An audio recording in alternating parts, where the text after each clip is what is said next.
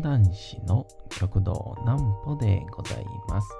皆様、6月の11日も大変にお疲れ様でございました。お休みの準備をされる方、もう寝るよという方、そんな方々の寝るおともに寝落ちをしていただこうという講談師、極道南歩の南歩ちゃんのおやすみラジオ。このラジオは毎週月曜日から金曜日の21時から音声アプリサウンドクラウド、Spotify、Amazon Music、Podcast にて配信をされております。そして皆様からのお便りもお待ちしております。お便りは極道南歩公式ホームページのおやすみラジオ特設ページから送ることができます。内容は何でも結構です。ねえねえ聞いてよなんぽちゃんから始まる皆様の日々の出来事や思っていることなどを送ってください。ご希望の方にはなんぽちゃんグッズプレゼントですので、住所名前もお忘れなくと、えー、いうことでございまして、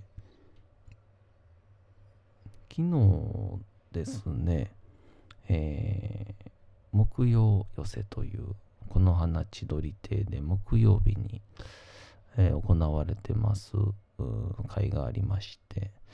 で僕そこでちょっとお手伝いに行ってるんですけど桂宗介師匠というですね方のお弟子さんで、えー桂あー八十助さんっていう方がいらっしゃるんですけど、えーなんと安子助さんのお母さんが僕のラジオを聞いたらしいですね。え、ちょっとやっぱり油断ならないなという話を 今日はしようと思います。先にこちらから。なんぽちゃんの明日は何の日？さて、明日が、えー6月の12日でございます。さあ、どんな日なんでしょうか。なんか明日ぐらいからもうしっかり梅雨に入るみたいですね。さあ、これでいきましょうかね。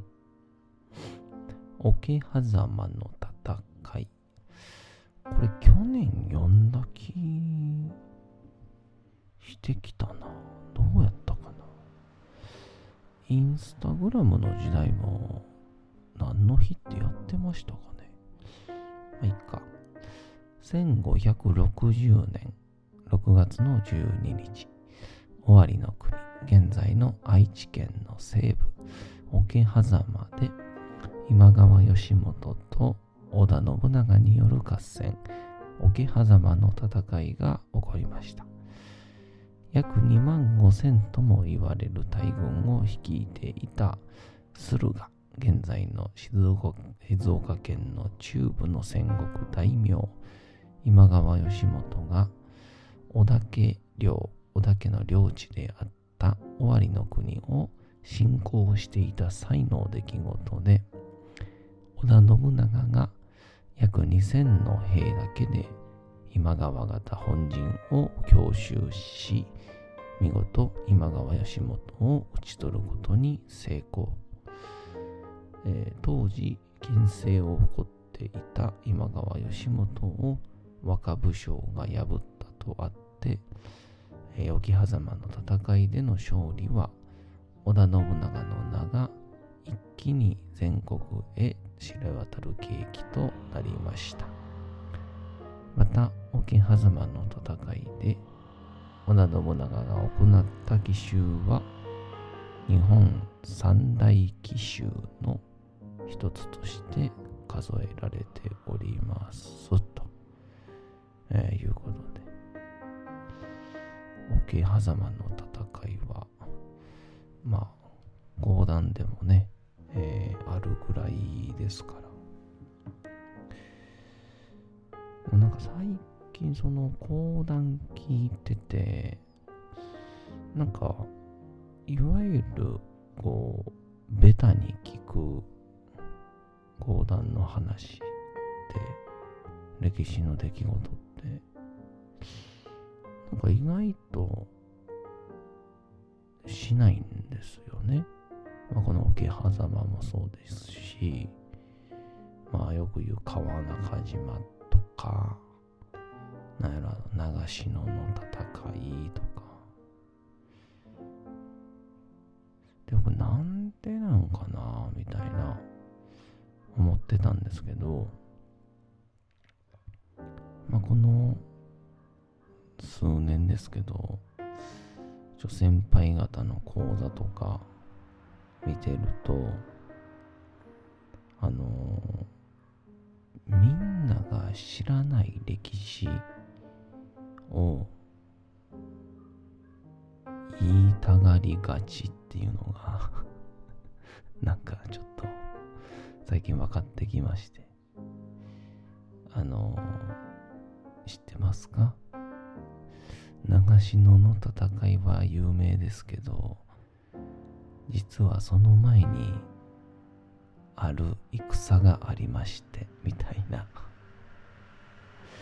なんかそれ言いたがりがちみたいなね。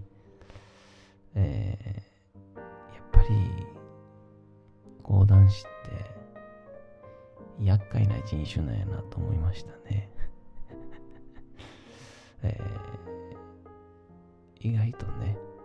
なんかこういうみんなが聞いたことある戦の方が頭に入りやすかったりするんちゃうかなとも思ったんですけど。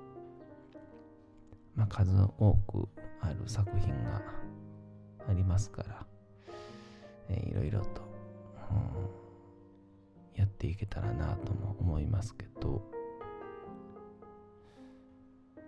あの、頭でも言ったんですけど桂安助さんというですね、えー、宗助師匠の、えー、お弟子さんで、今年の3月に入門された方で、で、でご年齢は、えー、34歳だったかな？で、少し、えー、僕よりもご年齢は先輩なんですが、えー、前職、普通にこう、働いてらっしゃったのを辞めて、えー、落語家に、えー、宗介師匠のもとに来られたというので、なんかあの、僕が、あの、まだその、その、安助さんが、まだこう、なんだろう、入門をされてない頃とかに、あの、木曜寄せでね、えー、こうお、茶子って言うんですけど、こう、座布団ひっくり返したりとか、あとはあのー、現代膝隠しとかって言って、上方落語の人が使うこう小道具とかがあるんですけど、机みたいな。尺尺台を置いたりとか、それをですね、あの、木曜寄せに関しては、あの、トップバッターと、えー、真ん中と最後の3人が、まあ、さほど芸歴が変わらないっていう、プラス、ほぼほぼみんなベテランっていうところで、基本そのもう、お茶子っていうさっき言った小道具の出し入れをしたりする人っていうのを、えー、しないんですね。で、そこでまあ、あの、ズームのオペレートと、ズーム配信のですね、まあ、ボタンを押すだけなんですけど、と、音響をしてる僕が、えー、ジーパン T シャツで、道具出すっていうですね。なんか格式のある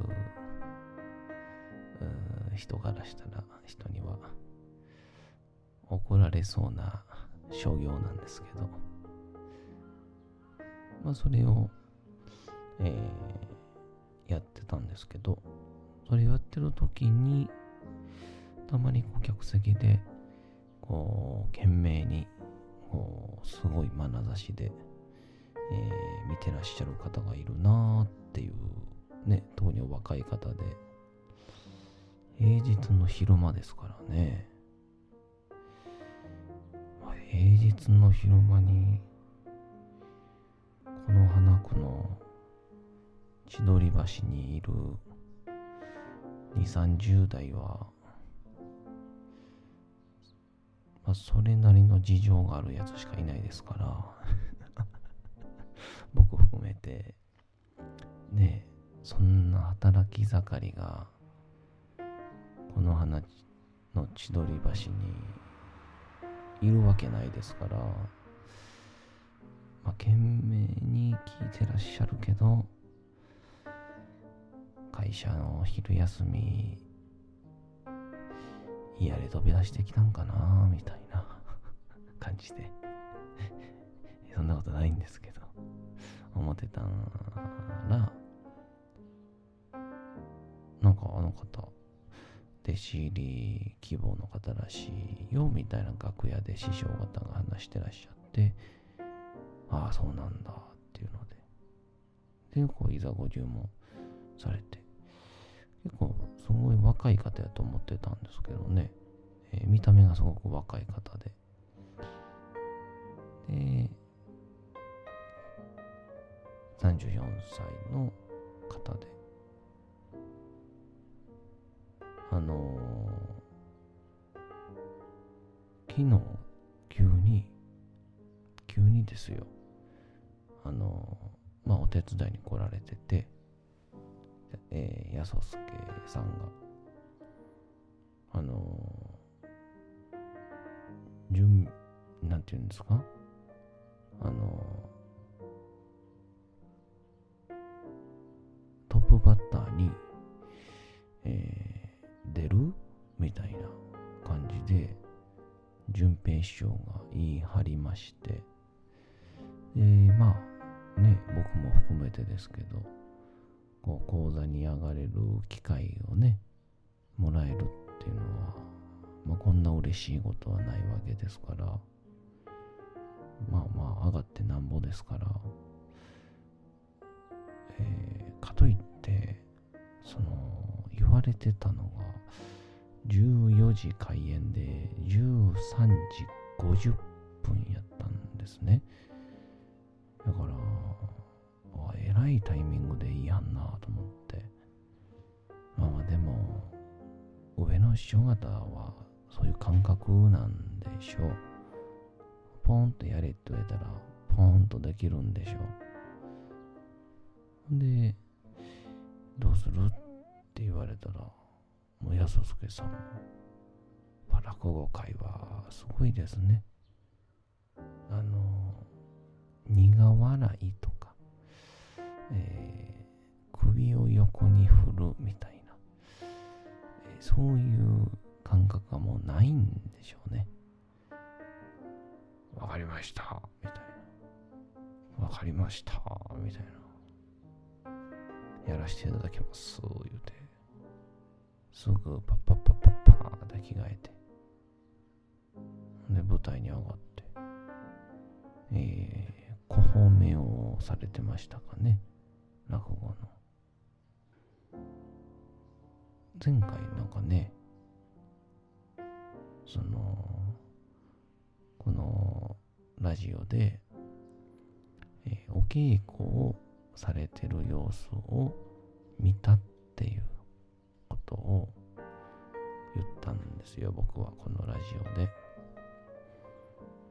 で、今、その、褒美をされてたっていう話をしたんですけど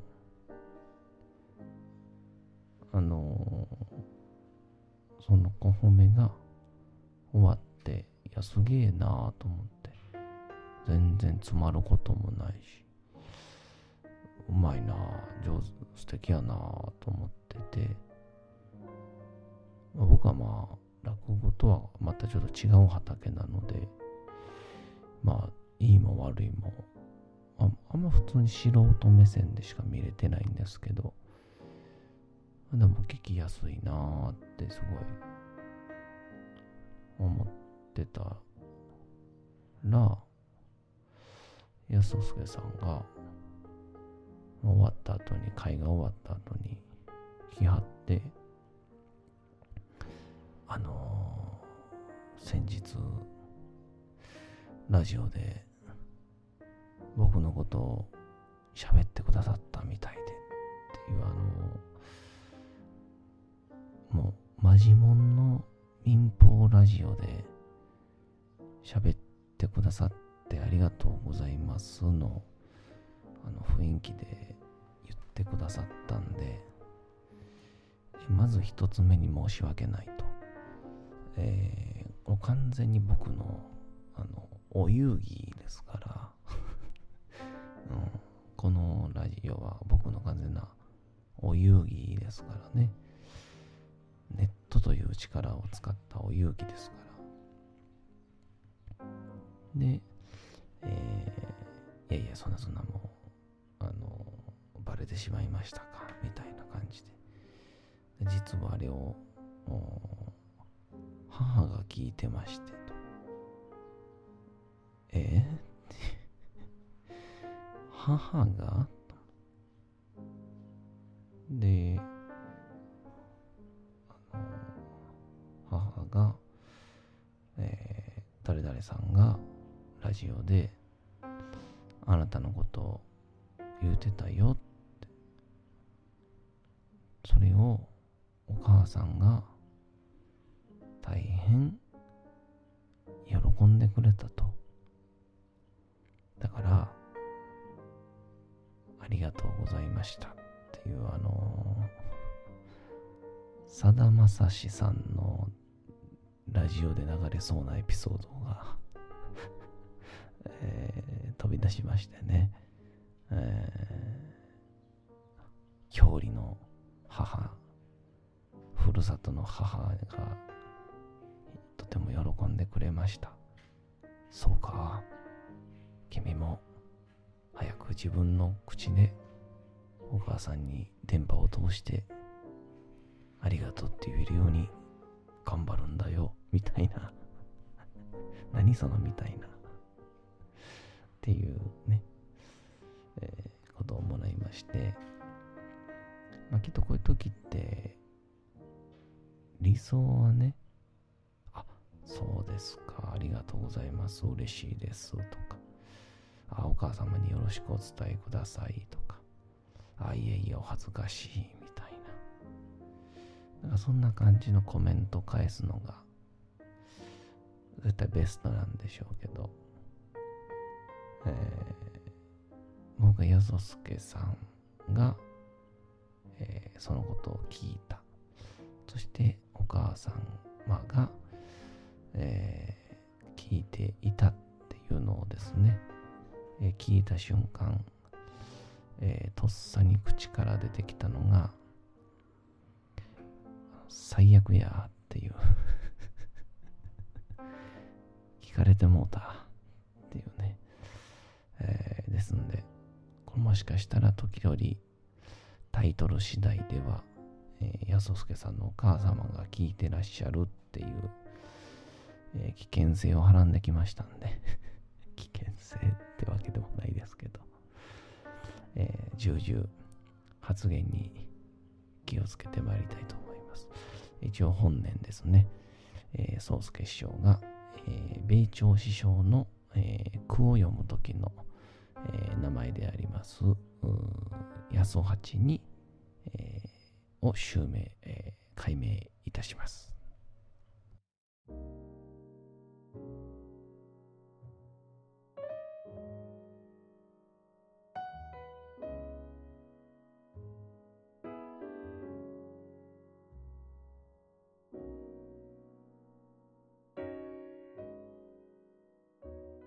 さて、時刻はうとうと朗読会の時間となりました。皆様、小さい頃眠れなかった時に、お父さん、お母さん、おじいちゃん、おばあちゃん、お世話になっている方に本を読んでもらった思い出はないでしょうか。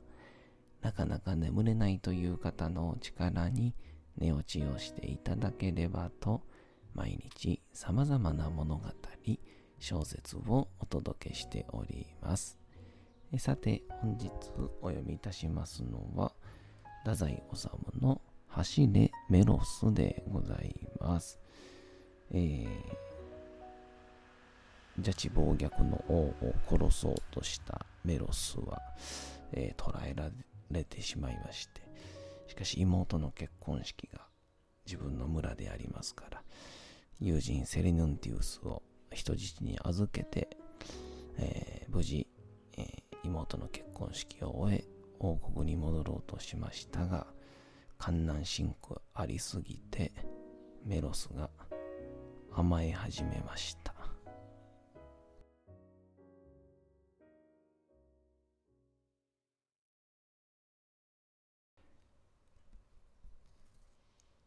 走れメロス太宰治。私は友を欺いた。途中で倒れるのは初めから何もしないのと同じことだ。ああもうどうでもいい。これが私の定まった運命なのかもしれない。セリヌンティウスよ許してくれ。君はいつでも私を信じた。私も君を欺かなかった。私たちは本当にいい友と友と出会ったのだ。一度だって暗い疑惑の雲をお互い胸に宿したことはなかった。今だって君は私を無心に待っているだろう。ああ、待っているだろう。ありがとう。セリヌンティウス。よくも私を信じてくれた。それを思えばたまらない。友と友の間の真実は、この世で一番誇るべき宝なのだからな。セレネンディウス。私は走ったのだ。友を欺くつもりはみじんもなかった。信じてくれ。私は急ぎに急いでここまで来たのだ。濁流を突破した。山賊の囲みからもすりと抜けて、一気に峠を駆け下りてきたのだ。私だからできたのだよ。この上、私に望みたもうな。放っておいてくれ。どうでもいいのだ。私は負けたのだ。だらしがない。笑ってくれ。王は私にちょっと遅れて来いと耳打ちをした。遅れたら身代わりを殺して私を助けてくれると約束した。私は王の卑劣を憎んだ。けれども、今になってみると、私は王の言うままになっている。私は遅れていくのだろう。王は一人合点して私を笑い、そうしてこともなく私を放免するのであろう。そうなったら私は死ぬよりつらい。私は永遠に裏切り者だ。地上で最も不名誉の人種だ。セリヌンティウスよ。私も死ぬぞ。